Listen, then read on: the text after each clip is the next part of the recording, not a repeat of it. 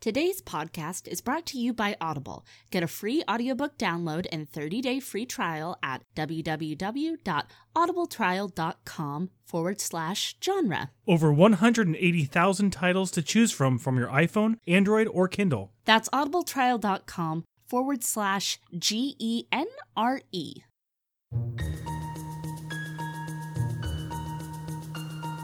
Weirdo bookworms, unite. We want to share our love of genre fiction with you. Some readers out there may look down on you for your love of horror, sci fi, and fantasy, but not us. So stop by as we discuss what we've been reading.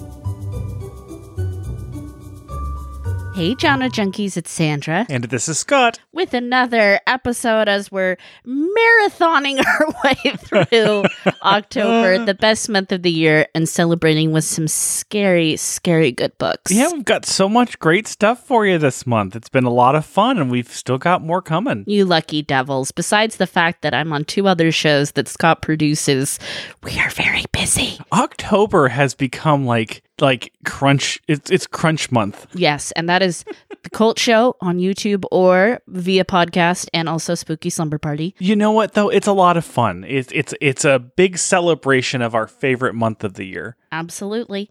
So, um, a little little fun little fun fact for the week. Um, I watched a movie. Um, it's a Shudder original and exclusive.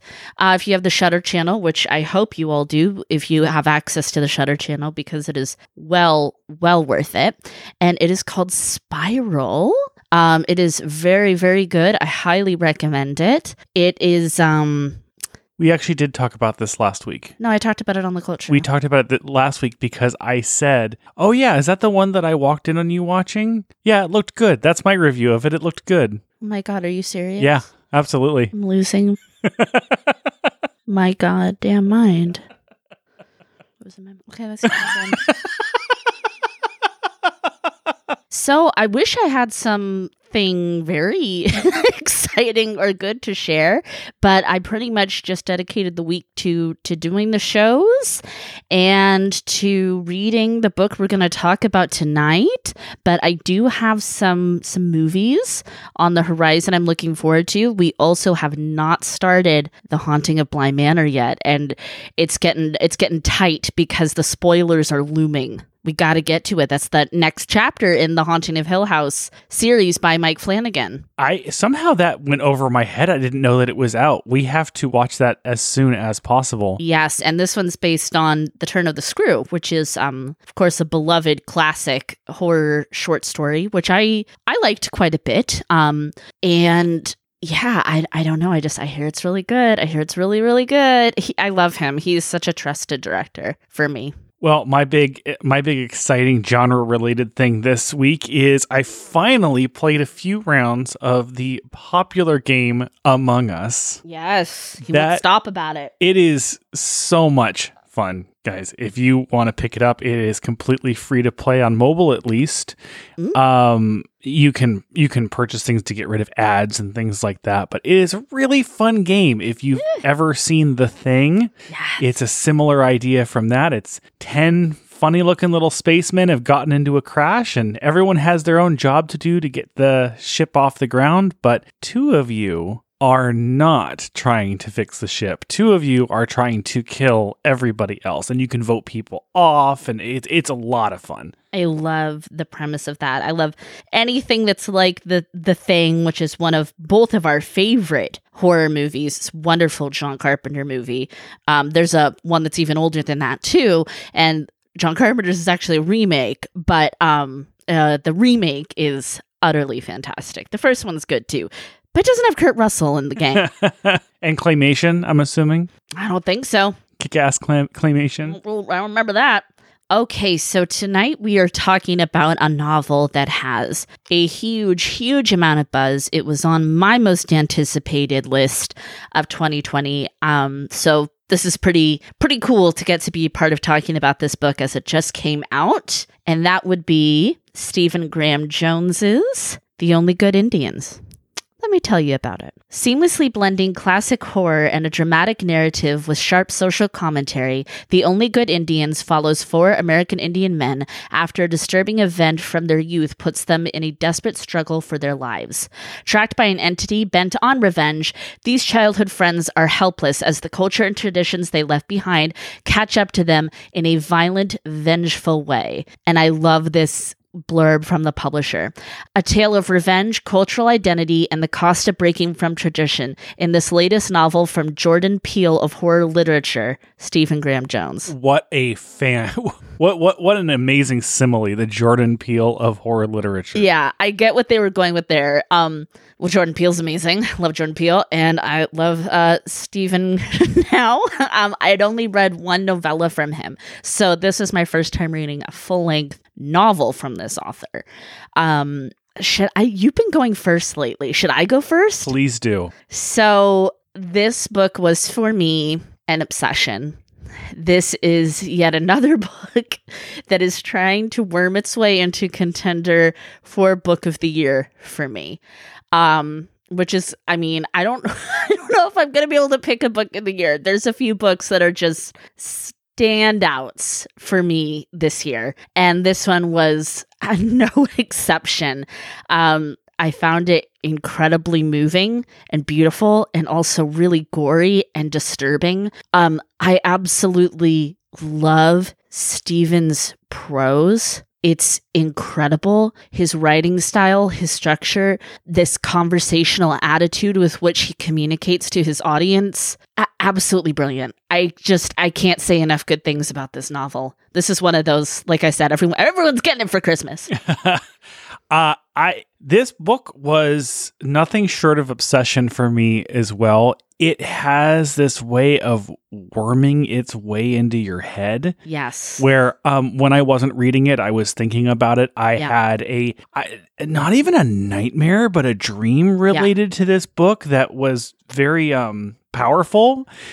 It's hard to put my finger on exactly how effective this is at creating a level of of dread and and confusion and guilt and just makes you feel all of the emotions Yes. and and you feel empathy for those who maybe you shouldn't and you feel hatred for those who also you probably shouldn't it's a very complex book with with complex characters um particularly the four uh men in the story as well as the entity that is involved Mm-hmm.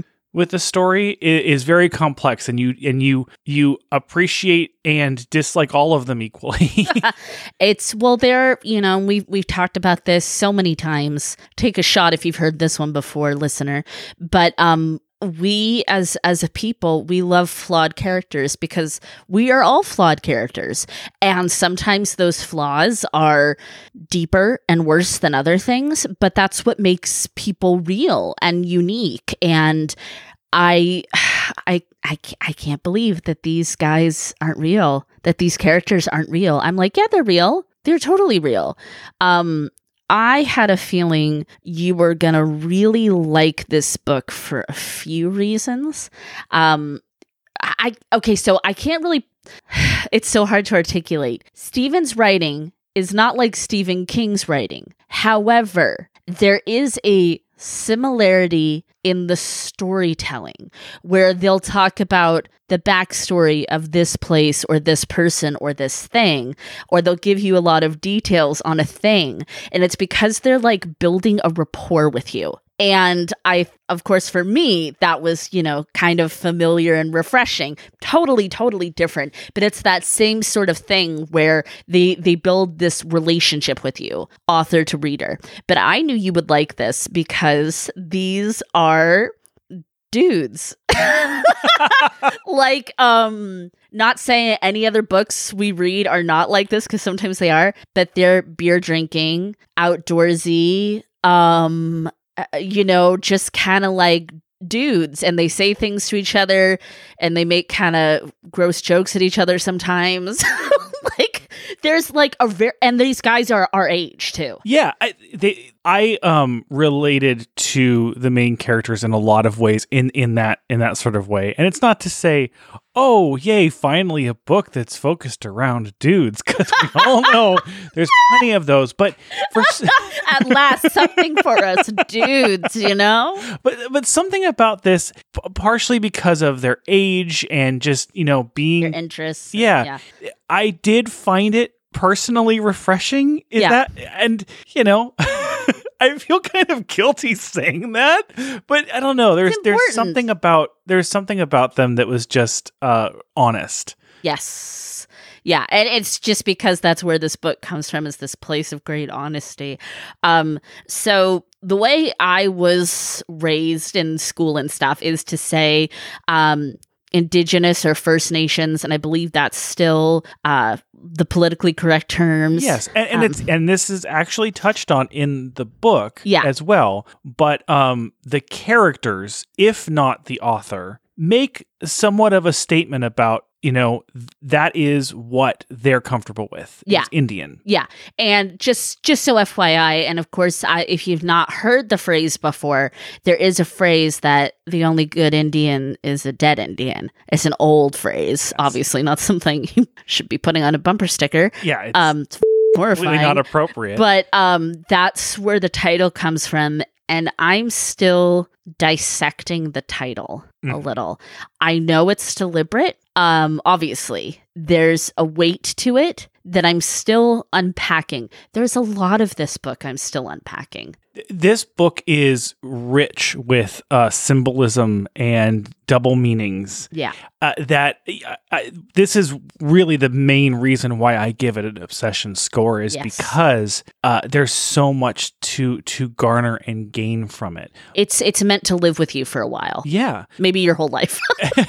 and it's not just the it's not just the uh, uh, the the own voices experience that's kind of written into this, which Mhm. I did find um you know very ed- educational, I guess. Absolutely. But- yeah. But that is that is not the central focus in my experience to what is so powerful about this book either. Mhm. There's there's a lot of um, existential questions, spiritual questions, Yes. um, a- a- as well as just uh, raw emotions. And um I shouldn't if you're if you're put off by dudes, we understand. There's actually some good fem stuff in here too. Don't worry. I- I should put that caveat. Like there's there's some good girl power. Well, I love on. all the women in this in this book. Me too. Uh, but all of the women are absolute saints. Yeah, they're They- amazing. They're saints. uh, I, they're not presented in a complicated way because it they are viewed through the lens of the men in this book, and you think so?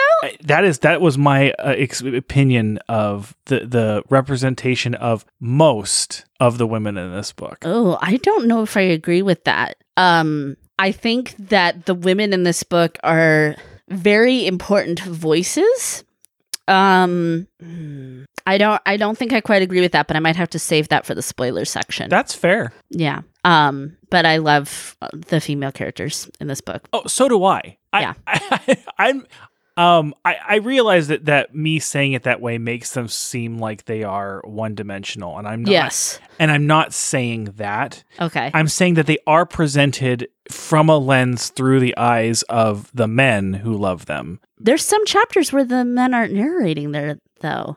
I I understand, and I and and I'm not referring to that character. Hmm. Okay, those characters. Huh. Okay, it's. I don't get it. Then it's. I guess we'll have to wait for the spoiler section. I think we're going to have to go into the spoiler section to go into a little bit more detail Okay, because stay uh, tuned, people. as we are as I am editing out of this episode, Sandra brought uh, a very good point in regards to uh, the representation in this book, and I am thinking of a different set of characters. So, Stay tuned.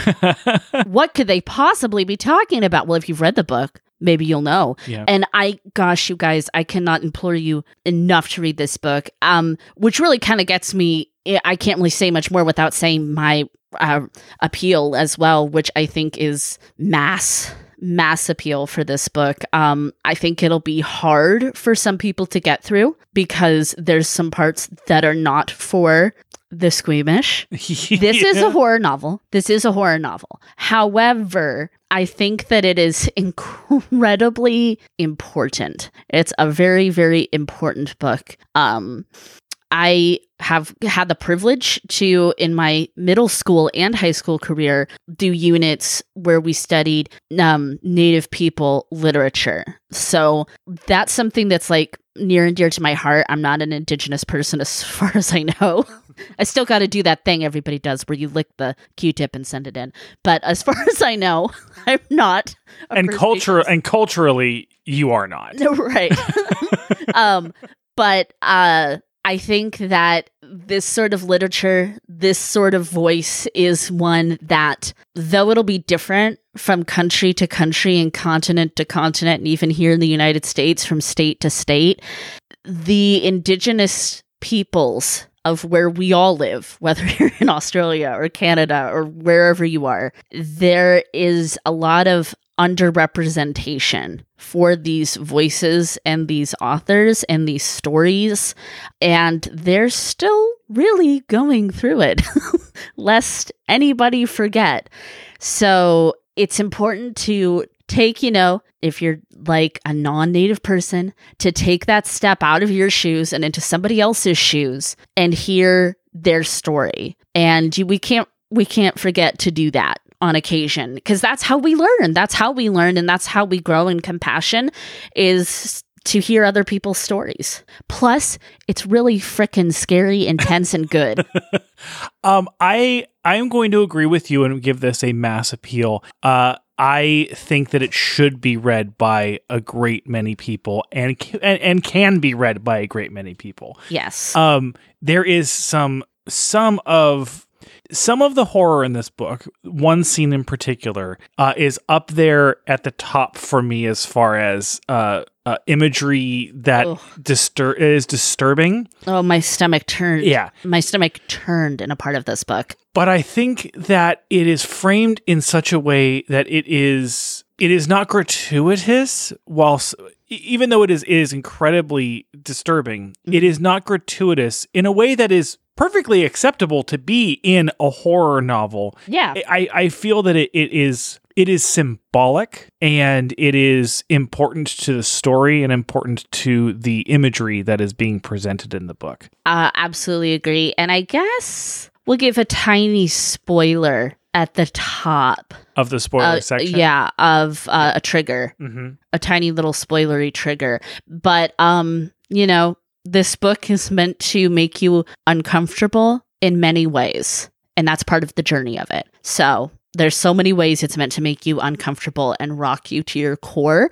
And I agree. Like I'd be fine if the violence was gratuitous, but it actually has a lot of substance behind it. hmm Oh my goodness. What else can we say to sell this book before we move on? Um, it's so hard to target an audience when it's mass appeal, isn't it? Like, Just read it. just read the damn read book, it. people. I, I feel like giving it a mass appeal score is the is the easiest cop out that we can make because we don't have to ju- we don't have to uh to then figure out who should be reading it. It's just like, yeah. are you listening to this? Um, do you have friends?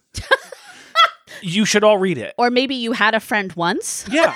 No, I mean like you sh- you listening to it should read it. Yes. Your friends should read it. Yes. Your family should read it. the kids in high schools should read it. Yeah. Like this book is important and oh, so moving and also just great horror. Great horror. Oh, I'm so excited to talk about this book with everyone. I'm going to shove it down their throat. I don't know how I'm going to talk to them when it's in their throat, but Yeah. I'm shoving it out. Good stuff. they, it's need, good they need it. Okay, everybody, please, please uh, join us in the spoiler section. We'll give you that little trigger warning and we'll just gush about this incredible novel. Enjoying the show? Please like and subscribe on iTunes. You can find us on Twitter and Instagram at Genre Junkies. And don't forget to visit the website, genrejunkies.com.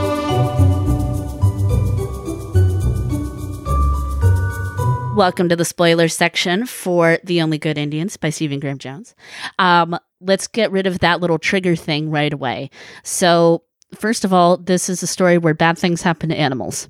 Can't be avoided. And that's just what you might need to know. And it's hard and it's sad, but it's real well written stuff for a point. Mhm. And there's also some stuff about women's bodies that some people might find a little triggering as far as uh, pregnancy or Yeah. yeah, I guess that's just the best way to put it. Yep. Okay, without further ado, uh, let's get going.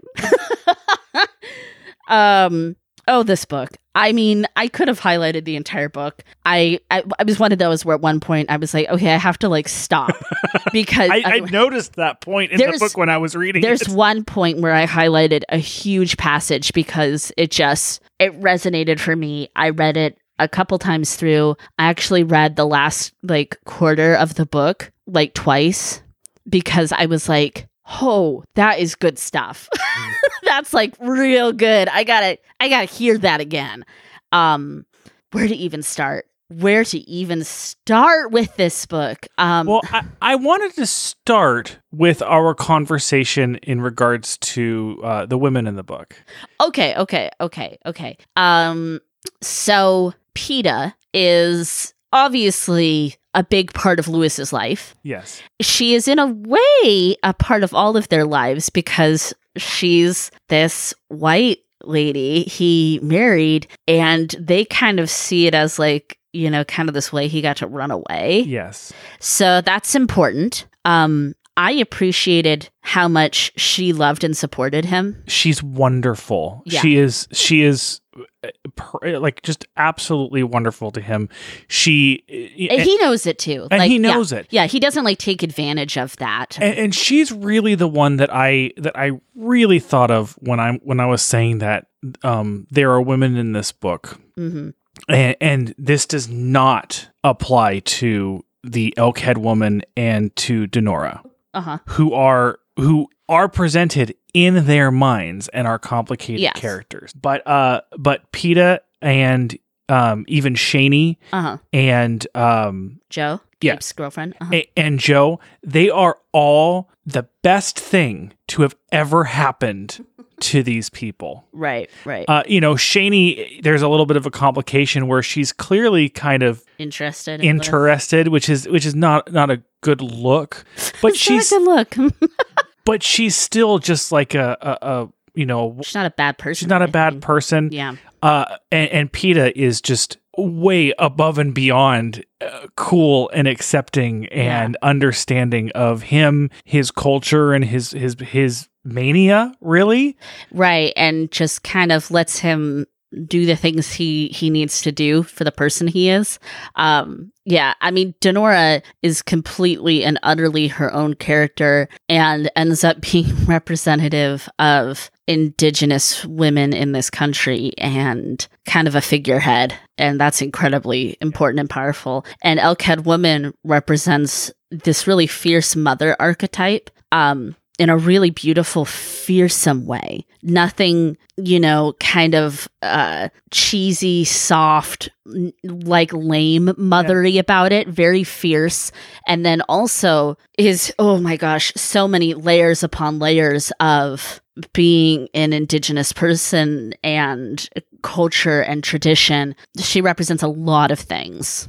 and when when you were talking about the the meaning of the the cover of the the name the title Yes. of this book obviously like so many things in this book i do think that it has a double triple meaning Yes. um, the way that I read it the strongest is that is really the mindset of the elkhead woman. Mm.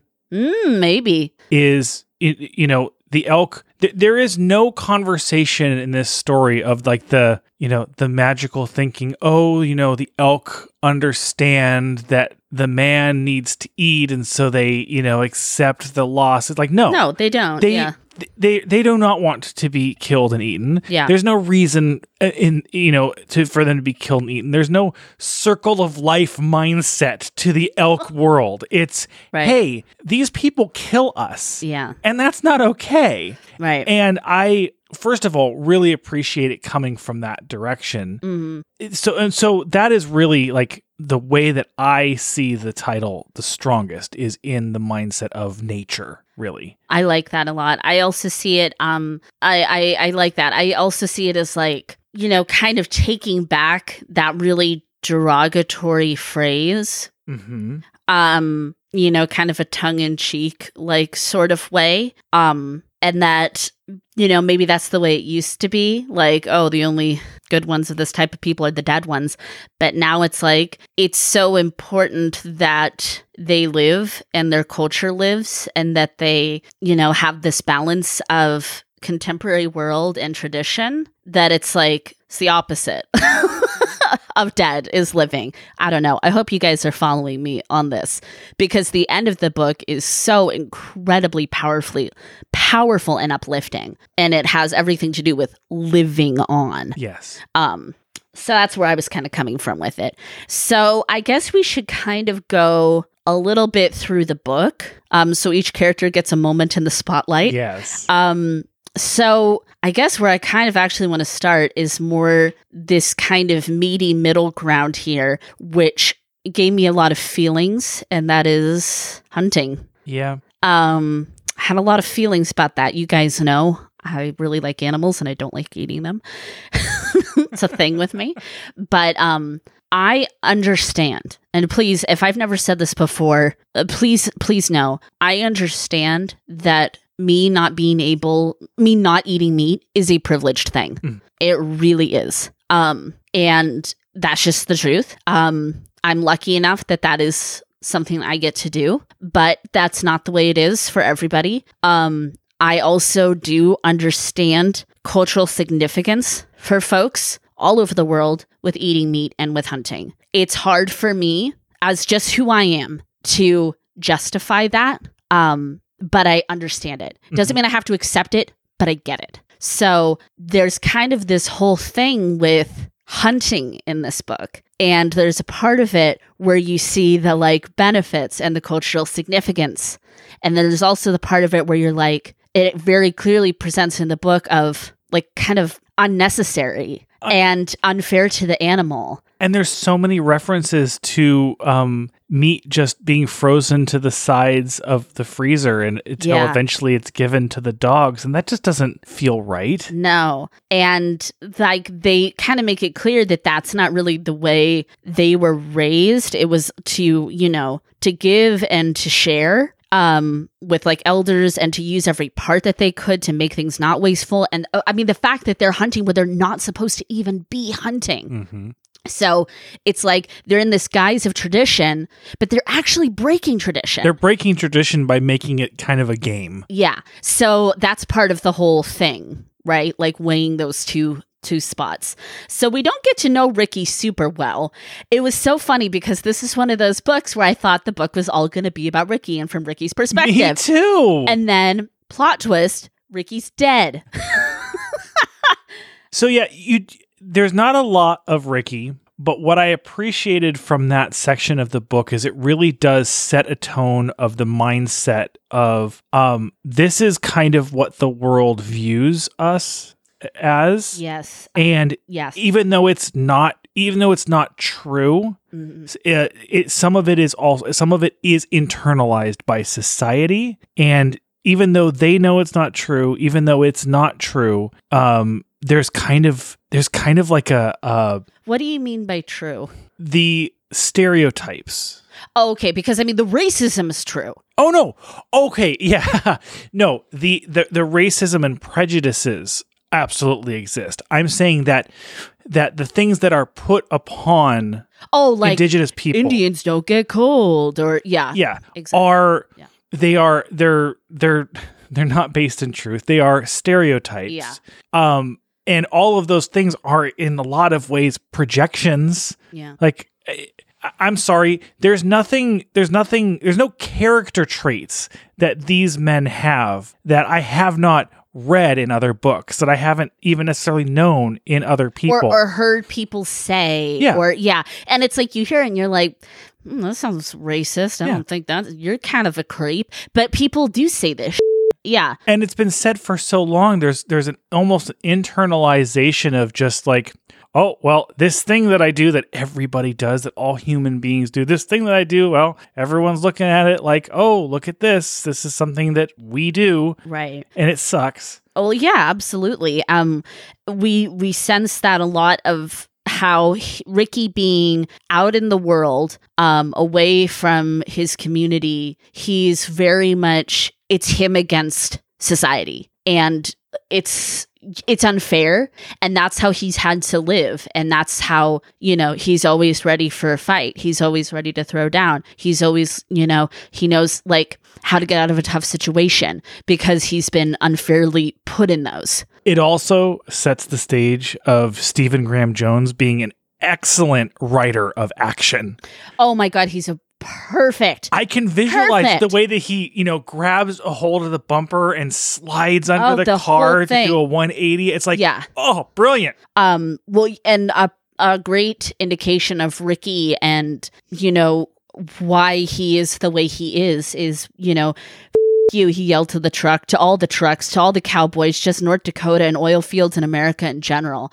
And it's so perfect because it's like yeah when you have to live your life with a freaking target on your back mm-hmm. like it's unfair. And it's one of those things where it's like you know i don't know if i would be like totally compatible to be friends with Ricky, but I care about him. Mhm. And I feel so much like he's been done a disservice by society, you know? So when he dies, I was like, what? Like that doesn't seem right. And then you know, we we get the Elks perspective on all of this. That's part of that beautiful complicated stuff because you feel for him that he's had to have such a tough f***ing life. Mhm. Um so and that's great the way he uh the way he goes.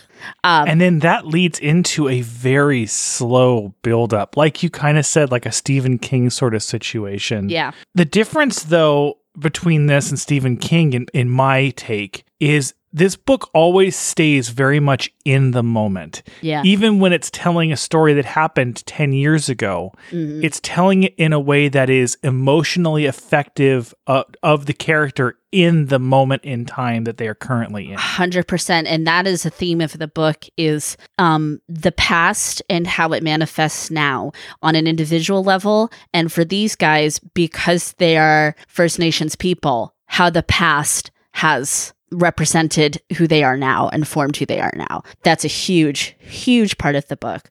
Um so then we meet lewis who i god lewis is so c- complicated because i adored lewis. In a way i feel like i'm married to lewis. What? um, you know what I mean though, where he's just he's a guy and he just seems very I don't know, likable. He's got like, you know, he's he reads a book, he's a reader, and there's some great reader stuff in his whole thing.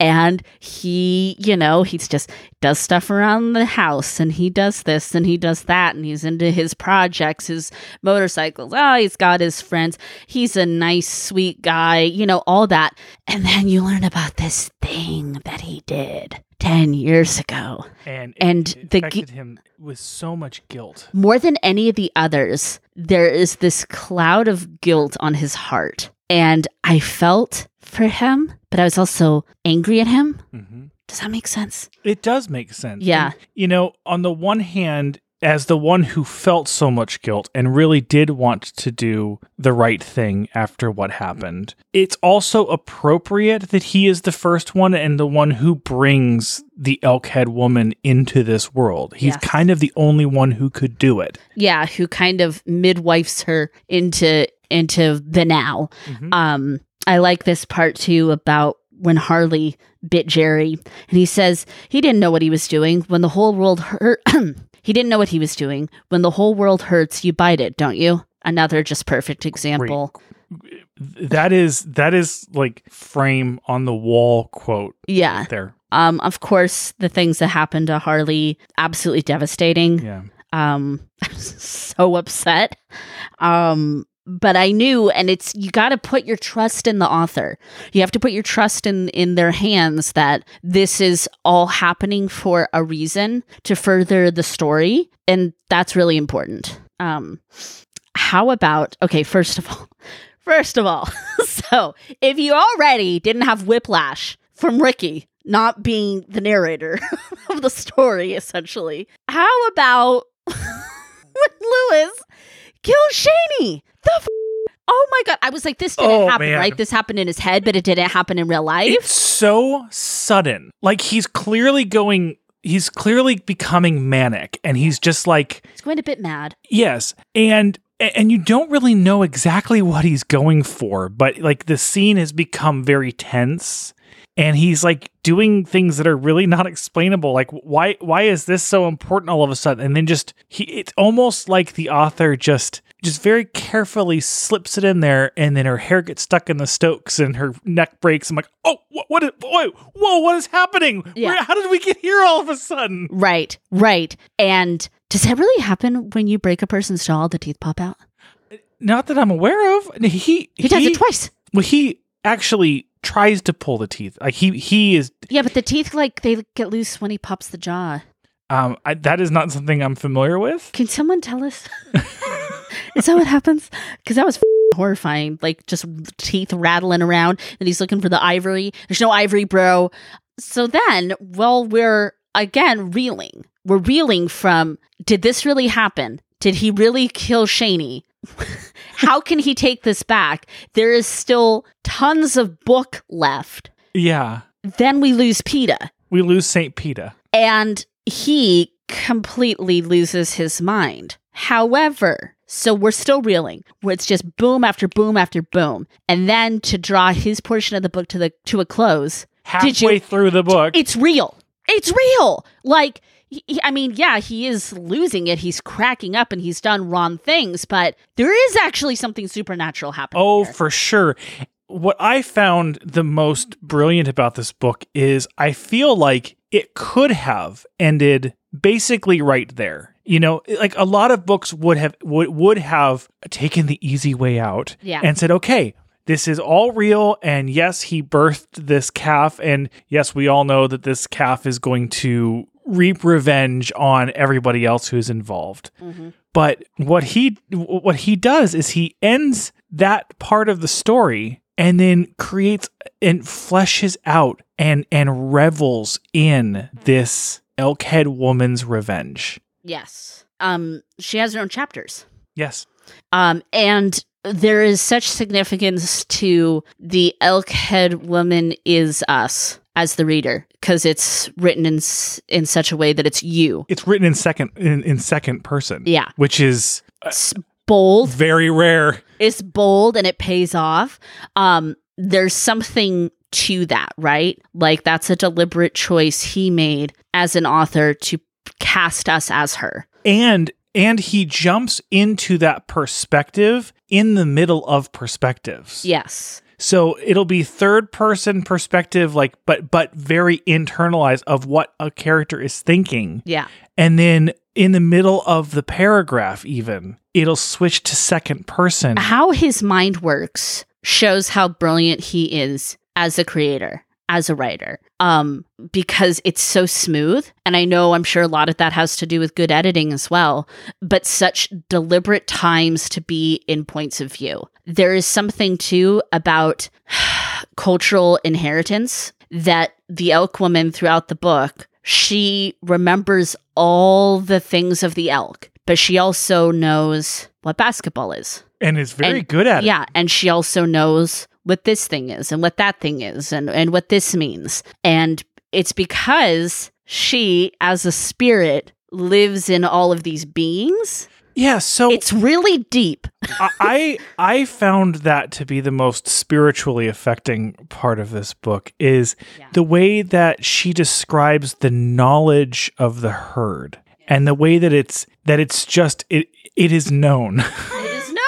Yeah. you know, they they learn and they share and it and you know, this is not a a you know, elk don't have conversations like you and I. They don't hold a classroom and say, "Okay, so this is a train yeah. and this is what you know it does and yet animals collect collectively do develop a knowledge for things that oh this is not this is not safe oh this is something Yes. Um, this this this blue this metal bin here is something we can get into, and there's going to be food inside, or this is a wall that jumps out of the ground and you know traps us. Yes, exactly. Um, and I I feel that Stephen is making a simile there between you know the how the elk how a herd of animals you know develops this kind of hive mind and remembrance same way as how a culture of people do I, did catch that as well, Yeah. especially towards the end. There's there's a point when one of the characters they're kind of jawing back and forth. And he's like, "Is that just something you made up?" And he's like, "Isn't it all?" yeah And it's like it's like it sounds right, right and it probably and and therefore it probably might probably might be right right somewhere somewhere along the way that that feeling that that ritual was just inherited. all all peoples everywhere Yes. have this. They have like a cultural remembrance and an inheritance, and there's a weight to it because it comes with good and bad things. and and I mean, even look at the similarities of cultures of people who are you know oceans apart. Yeah. Um, you have like you have cultural roots uh, from across the ocean Yeah. in regards to saunas, Yes. uh, which have been taught to me. Yes. yeah. um, and really, the ideas behind these sweat lodges, It's the same. it's the same. Yeah. I mean, some of the some of the ritual is different, but a Yeah. lot of It's actually. I was surprised Yeah. how similar it really is. right, and it's because somebody taught somebody taught somebody taught somebody And eventually, it stopped being just a lesson and just Yeah. being this is how it's done. yeah, um it's so interesting as the history of humans march on that we have we've you know we've uh, interbred and we've you know like we've we've got all this stuff going on but that coach some of that cultural identity and that um significance the responsibility it carries. And it's so incredible. It's not something that like i don't feel you can quantify with science. It's something just so uniquely a living things thing and, and he does a really good job at exploring these concepts that are very hard to put into words. Hmm um the part that made my stomach turn in this book is Lewis back in that day with the elk and the Just bladder the and the, milk bladders and the whole oh my god. My stomach was literally in my throat. I was i felt like i you know it was one of those scenes where you're like i've just got to get through this scene i've just got to just read this and get through this scene. It's an incredibly visceral experience that nick cutter vibes. Yeah, it shows the the horror that really is um behind butchering and things that you can you can um you can that that, that comes from that which is why um you know earlier in the non-spoiler section I I said that the the most horrifying scene which is which is him with um with Peta and Shaney yeah. it is a reflection of those same things that were done to the elk. yes. And okay, if you were not horrified by that, yeah. if that is a if that it seems more natural to you because that is something that you are more used to, you are accepting of, which I'm not putting judgment on that. Uh, I'm a fisherman. yeah If he was describing that and it was a fish, it, I would be like, well, yeah, that's that's just kind a of fisherman and he's a meat eater that's just kind of how it works. yeah Um. Well, okay. How do you feel about that if it's actually a, a human being yeah and someone who you love? Because make no mistake, I feel the way that Peta was written was to make you, no matter what, uh-huh unconditionally love love her and love who she is. right she's There- a very good person Because she is an incredibly good person, and to to see her go through that and then butchering is just wrenching. Yes. And because that's how it was for the elk. that's how it was for them. And on a microcosm, macrocosm, the way that colonizers and the military treated indigenous folks, absolutely disgusting, inhumane, unbelievable, because they didn't treat them like they were loving, living things They didn't treat them like they were human. or even alive Yeah. or even you know it's all this stuff is so microcosm, macrocosm, which is something I love. I love it. I love it. As above, so below. That's how I. That's how I do. Um. so Gabe and Cass are interesting boys. I really do like them. Um, they stayed on the reservation and they've been trying to make their lives for 10 years. Good times, bad times. Yeah. um, Gabe's doing a pretty good job of it. yeah, he has Cass a cool is- girlfriend. They have a, Yeah. you know, they're trying. Um, they're, they seem happy. I love that they have horses. I'm very jealous. Um, but then, uh, yeah, poor, poor Gabe. He's kind of the ne'er do well of the group. You know, like he he's always looking for the the get rich quick scheme type of guy. You know, he's the one that's like, oh, if I just do this, if I just you know kind of cut this corner, or you know kind of do this thing, and it's like it just it doesn't work out for him.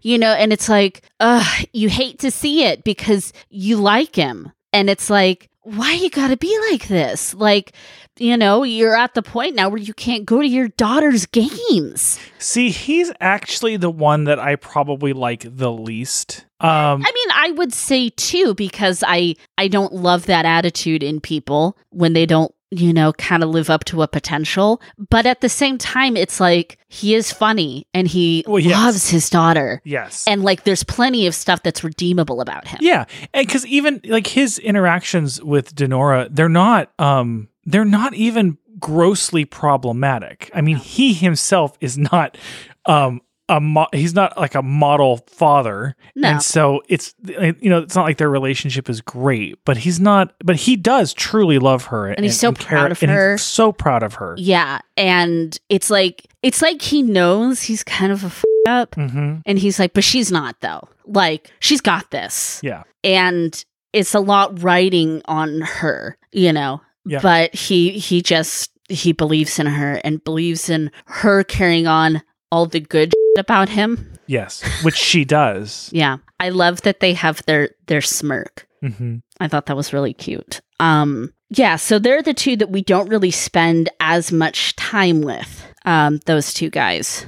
No, you, but you, at the same time, you get kind of one of the most raw uh treatments when it comes to them because of their experience in the sweat lodge. Yes. Like they are, they're they're the most honest. At, at finally, at one point in Yeah. their feelings, in a weird sort of way. Right. This novel does a great job of all of the supernatural things. They're definitely real and it's definitely happening, but there is a almost magical realism touch and thread to it where, you know, because then at the end of the book, we start having the old man's perspective. Who's sudden- telling the story? yeah.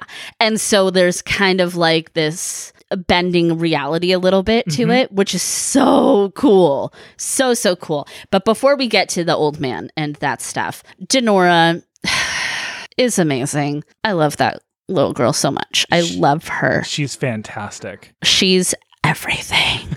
she's everything. And she's so smart. She's clever. She's strong. She's brave. And she's real good at basketball. So good. I have never thought I could read someone write basketball.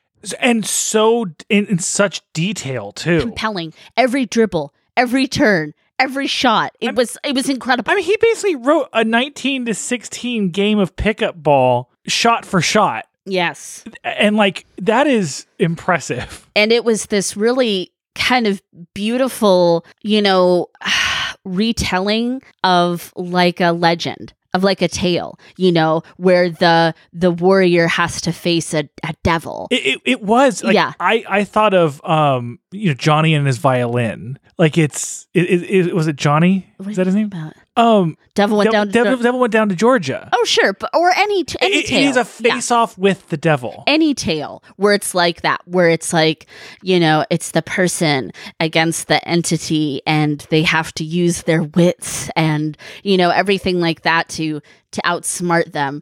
And but it was it's fun because it's basketball. Yeah. And it's contemporary and it's with this, you know, kid. Um but she knows that like somehow deep stakes. down she knows that there are real stakes to this game. Yeah, and not even just people's lives, but there's something bigger going on. For I believe she says it's for her people. Yeah. Um so of course it's really difficult in this moment because I love Denorah and I don't want anything bad to happen to my precious baby. But at the same time, I love the elk woman. And I'm like, she's not gonna stop until she like gets her revenge. So then we have this really crucial spiritual apex moment when she finds her child and goes to shield them Mhm. and Denorah puts up her hand. Her stepdad puts up his hand. Old man puts up his hand. And I have no words. No more. Yeah. Um, there has to be an end to the madness. You know, it can't just keep going on being an eye and an eye for an eye forever. And of course, this is kind of part that I highlighted. It's the Indian way of saying a thing is over. It's what he used to end every meeting with when he was trying to pull Gabe and Cass and Ricky and Lewis back, keep them alive. It's what he would have told his grandson if he could have. And it's like they they carried on pieces of it of the important ways, the old ways, the traditional ways, but they also kind of lost their way. And it's important to live in the now in the modern world, but you have to keep some stuff alive, you know? You have to keep some of that spirit alive and carry it on and propagate it and make it thrive. And in some way, these guys just kind of lost their way. And, you know, I, th- I feel like that's something that could be said for many different cultures and many different, you know, subcategories of people is that at some point there was someone who was trying to teach them and pass them stuff. And uh, there's something it's very sad when it comes to when it comes to these kind of cultural uh the, these kind of cultural histories where you know you might be raised like like I I I was raised in a Catholic household Yeah. and with a lot of those values and I left it behind to become my own person Yes. in in in a lot of ways. hmm Um Catholics are not hurting for culture. They're not a dying breed if you will. They're not they're they're not disappearing. Right. And let's face it, People haven't forced Catholics to assimilate. exactly. Yes. and and that is a that is a, uh, a a privilege and a freedom that I'm afforded. It's not a complicated decision Yeah. for me. To be like, oh, I don't agree with these things, so I'm not going to carry on the tradition. But this is this is a this is a tradition of a of a culture that has been uh, that that people have been trying to erase. Yes. That has been repeatedly pushed to genocide, you know, like repeatedly tried to be wiped out. And there's all this heaviness to the fact that ending the cycle, which is even a line in the book, but also keeping the cycle going. Yeah. It's like, but you have to know what parts to hold and what parts to shed. And I think that that's going to be different for every group of people. And that's something that only people in that group can understand. Yeah. Um, the end of the book made me very emotional because it's, you know, she does this thing and it says four years from now when she takes the team to state, but they lose.